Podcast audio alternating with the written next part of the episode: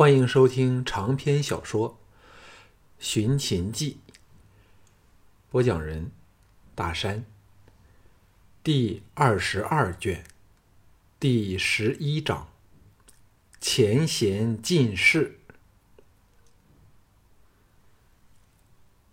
项少龙一觉醒来，已是沉默四出，还是萧月潭把他唤醒的。项少龙这时已成了团内的特权阶级，叫人把早点送进房来，两个人边吃边谈。到项少龙把昨夜发生的事都告诉了萧月潭后，萧月潭抹了一额汗说：“幸好李元够义气，否则你昨晚就完了。有了李元的支持，形势大改，就算你暴露身份，齐人也不敢碰你。”李渊也不会让齐人这样做。项少龙说：“有探到什么消息吗？”萧月谈道：“那只是举手之劳。邹大师仍然健在，现在他居于稷下学学宫，齐人对他奉若神明。如要表表露身份，最好是透过他。只要他对齐王说：‘如果杀了你，必生横祸。’”保证用剑指着襄王的咽喉，他都不敢动你半个指头。项少龙大喜说：“我要先见他一面，才决定怎样做。萧兄可否安排？”萧月潭说：“这个没有问题，待会儿我就去求见。吕不韦今天中午会来，我将派人严密的监视张权。他一拿到钱，就是他倒霉的一刻了。”项少龙说：“不要伤他太太重，我还要利用他来间接的推知吕不韦的动静。”萧月潭冷哼说：“这种人杀了他都先把手给玷污了。”少龙放心好了，又笑道：“还记得我们的人里有个叫仲孙何忌的吗？他是仲孙龙的堂侄。”我会请他打听仲孙龙的举动。他一向是不满这个堂叔，对凤飞又非常爱慕，必肯仗义帮忙。不过，少龙若肯亮出身份，保证以仲仲孙龙的强横，也不敢轻举妄动。嘿，若知你能回秦国去，谁敢冒得罪你之险？包括三晋在内，虽然谁都希望对方向你出手。但要任何一国附上杀你之名，确实休想。项少龙点头同意。当日自己落荒而逃时，三晋虽齐心合力来追杀自己，但现在锐气已过，又正在向小盘求和，谁仍肯来对付他项少龙呢？最妙的是，齐人表面上定要摆出全力保他的姿态。以保持和秦国的良好关系。对齐人来说，首要目标是世仇燕国，而非秦人或者是项少龙。再加上李元这个大靠山，项少龙觉得随时可以重见天日，不用躲躲藏藏的做人了。项少龙颇有吐气扬眉之感，不过却仍有点舍不得目下所扮的角色，笑着说。楚国是李元，韩国是韩闯，秦国是吕不韦，其他三国来的又是谁呢？萧月潭悠然说：“魏国当然是你的老朋友龙阳君了，赵国则是郭开。至于燕国，太子丹当然是不敢亲来，到的是他的大将徐一泽。此人升了官还被燕王喜封了做阳乐君。”项少龙苦笑说：“果然全是老朋友。这里最大的青楼是哪一间？不如在那里摆上两席，开个叙旧欢会吧。”萧月潭欣然说：“少龙开始有说笑的心情了。”就在此时，敲门声响，有小婢来报说：“食宿坊的金老大来了，要见沈执事。”项少龙大感愕然。萧月潭笑着说：“此人有点豪气，不是坏蛋。少龙不妨看看他有什么事儿。”项少龙把果壶放到舌底，才到前厅与金老大见面。金老大虽在咸阳见过项少龙，但这时明显完全认不出他。尤其项少龙语调带点口吃的古古怪怪，更不生疑。寒暄过后，两人分宾主坐下，侍女奉上香茗后，项少龙以他的果壶之声，断断续续地说：“不知金老大找小弟有何贵干？”金老大笑着说：“自然是要来祝贺沈兄当上执事之职。若是张全那家伙仍居此位。”休想我踏入此处半步。项少龙毫不奇怪，因为张全本就是个人人鄙视的小人。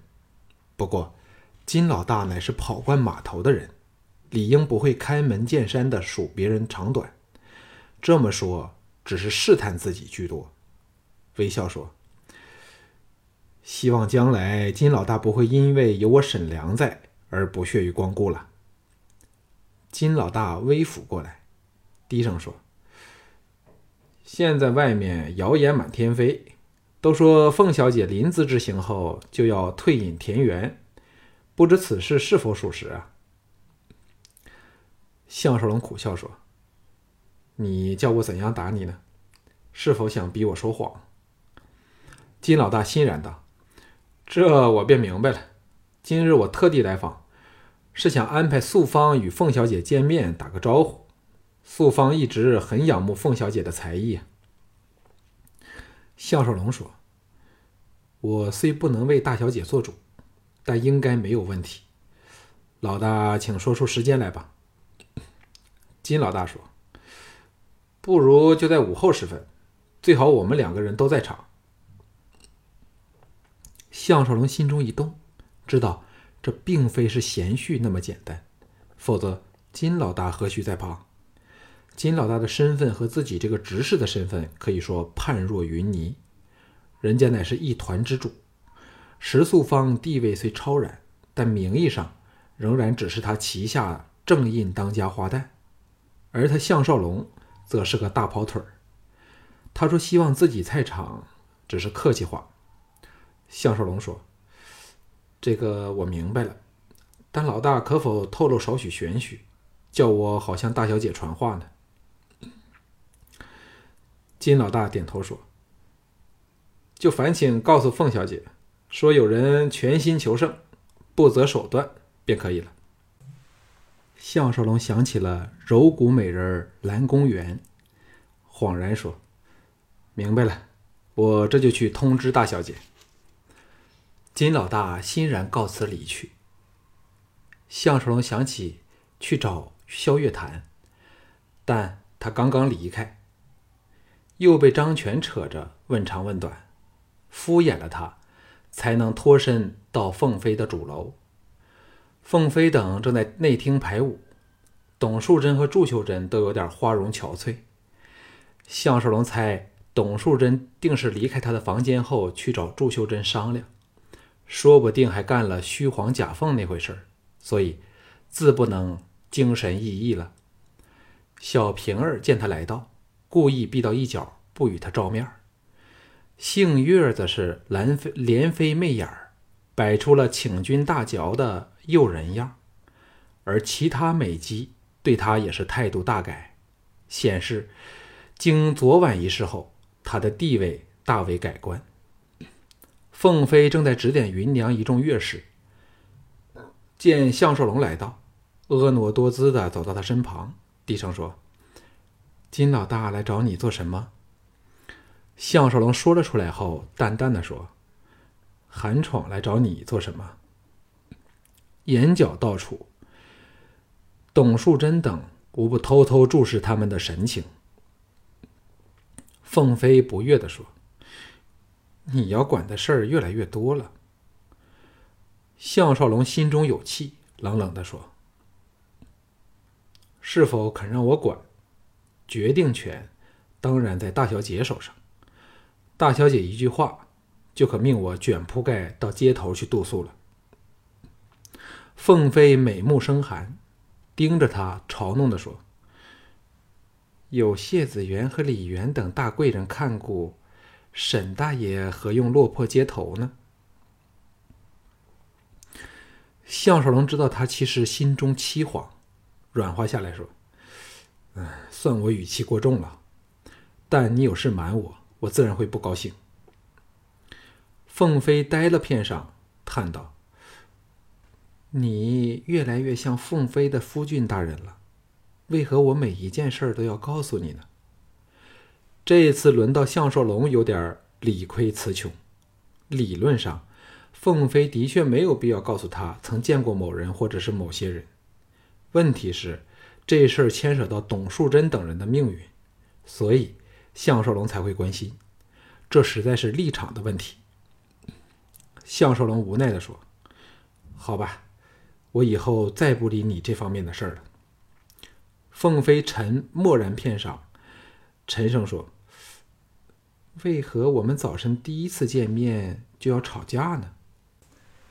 项少龙冲口而出说：“因为我们都找紧对方。”凤飞娇躯一震，把门的家将唱诺道：“魏国龙阳君到。”项少龙头皮发麻时，凤飞已欣然说：“请君上进来吧。”只看凤飞神态，便知道他和龙阳君关系密切。龙阳君或者是凤飞唯一不用担心会对他有非分之想的男人了。项少龙避无可避。龙阳君在一一群从未前呼后拥中，踏进了内厅来。包括凤飞在内，全体七七击毙乐师都俯身屈膝，半跪迎雅着魏国的红人，只有项少龙。怎么都取不下去。龙阳君一眼便看到他，娇躯巨震，呆在当场，不能置信的目瞪口呆。凤飞等无不大感愕然。项少龙一声长啸，抱拳说：“君上别来无恙。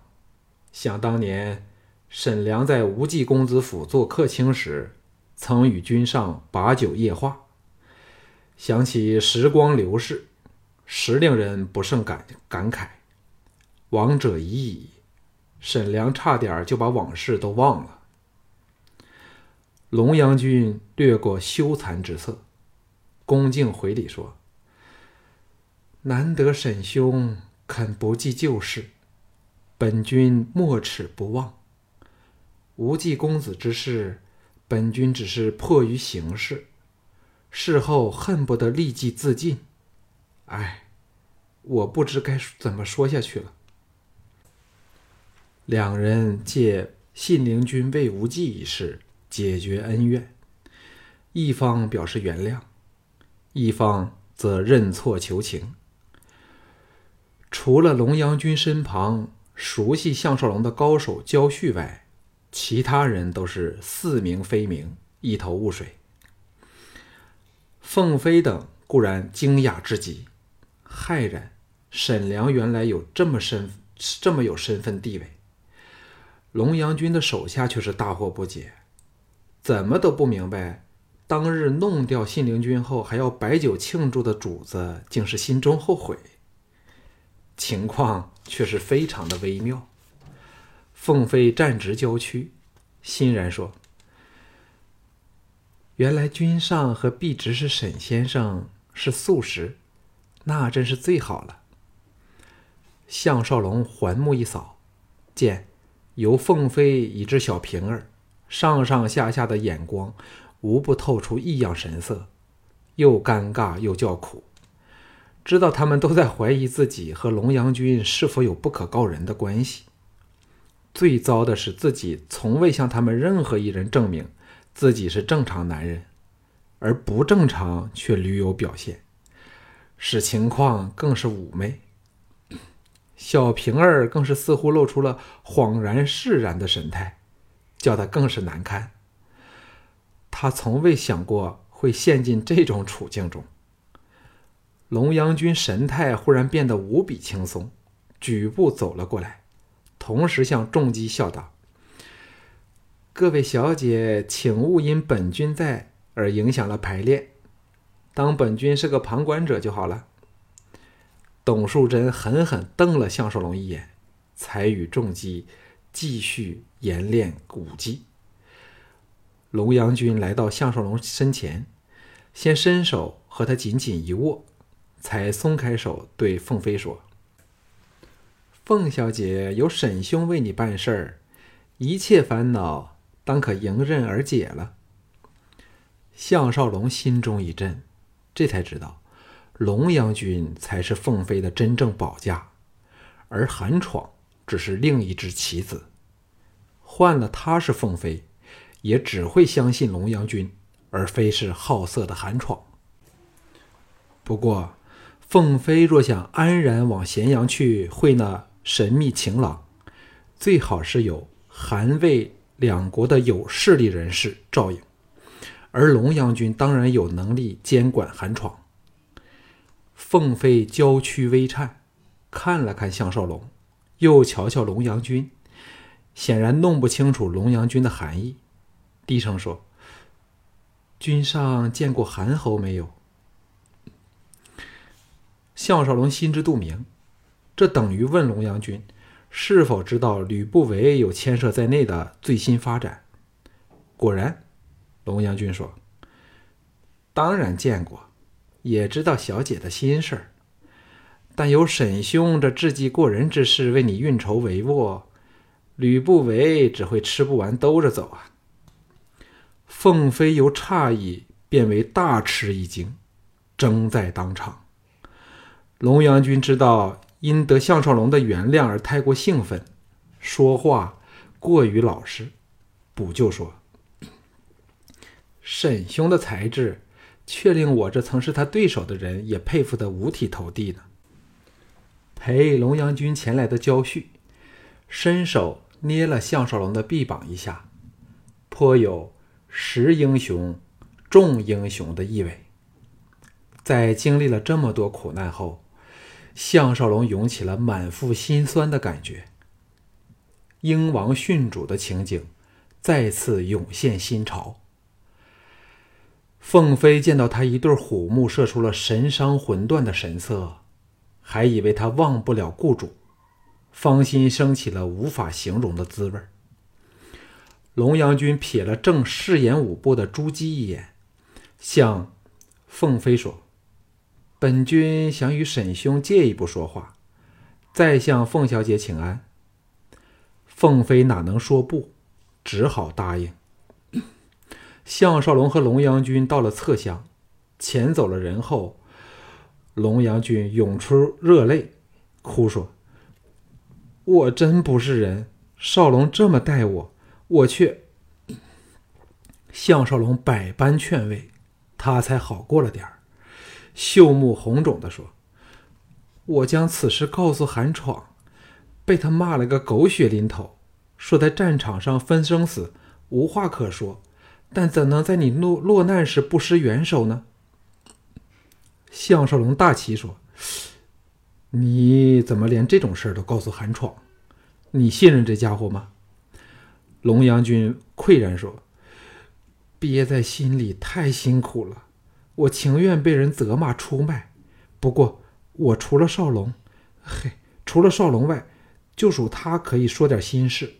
他还有很多事儿要依靠奴家呢。”项少龙很想说，发梦都想不到韩闯这个人有义气，但说出来怕更伤没有义气的龙阳君的芳心，便说。那你代我通知他一声，讲明我在这里的身份，因为我还要请他高抬贵手，放过董树贞主女呢。龙阳君显然清楚韩闯和凤飞之间的交易，点头答应说：“现在你除了要提防田丹和吕不韦外，更要小心郭开。这奸鬼特地把你的怪兵器带来齐国。”献与襄王做贺礼，好拖齐人下水。弄得襄王进退维谷。接礼嘛，怕开罪嬴政；不接嘛，又怕人笑他怕了秦国。项少龙听得牙都痒了起来，狠狠地说：“你可否给我打听我这把百战宝刀的下落？我无论如何都要弄回来的。”龙阳君叹道：“令楚军刚派来特使，警告我们三晋：谁若敢损你半根毫毛，必会不惜一切的发动报复。吓得我们立即取消了所有搜捕你的行动。”赵人最惨，被你们连下五城，李牧又不敢离开中牟，而我们新败不久，想助赵人也是有心无力，所以现在郭开对我们恨之入骨。昨晚在招呼你们凤小姐的筵席上，还对我和韩闯冷嘲热讽，态度恶劣非常。项少龙问道：“田丹现在的形势如何？”龙阳君说。他仍握有实权，但最大的弱点就是他捧的田生昏庸无能，远不及二王子田健受人拥戴。这田健虽不是什么人才，但却懂得笼络人心，不像田生的骄傲自负。现实观之，太子之位会落到谁的手上，仍是未知之数。顿了顿，有点尴尬地说。少龙怎能先知先觉的离开毕府，又成了凤飞的执事呢？项少龙本不想说，但怕他疑心自己不肯原谅他，所以做了简略交代。但当然对曾入魏公之事，半字不提。龙阳君听罢，羞羞悔一番后说：“少龙打算何时亮相？”那就可以名正言顺的取回宝刀了。项少龙踌躇说：“我好像有点不习惯恢复自己的身份，看情况再说吧。”龙阳君说：“若不需暴露身份，就不宜暴露。所谓齐国多狂士，稷下多狂徒。稷下那些狂人纵情放置，看不起天下人。文是如此。”武更是如此，尤其是曹秋道一向护短，他那些得意门生，却有几个得他真传，在临淄一向是称王称霸。现在少龙已引为曹秋道，曹秋道外天下第一名剑。若你来此一事传了出去，必惹来无谓的烦恼。这些比武之事，连齐王都难以阻止，而且能在公平决战里杀死你。嬴政恐怕都是有口难言。项少龙哪还有争雄斗胜之心？点头说：“君上说的对，田丹、吕不韦和郭开都会趁机煽风点火。我若我若惹出曹秋道，说不定我会像吕不韦遇上我般吃不完兜着走，那就糟了。”龙阳君忍不住扑哧娇笑，舒畅的说。今晚奴家可以好好睡一觉了。自那晚后，人家愈痛的心都碎了。